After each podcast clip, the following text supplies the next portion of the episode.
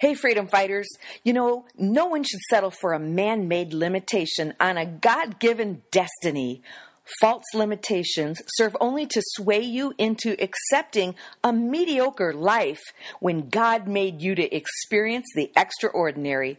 Sure, you know, it takes courage to risk the unknown, but oftentimes the unknown is not nearly as scary as accepting more of the known. Am I telling the truth? Be brave this year. Find your courage and double down because God is not only with you, but you're with God. And when you trust Him to lead the way, you cannot fail. This is Dawn Scott Damon saying, It's freedom time.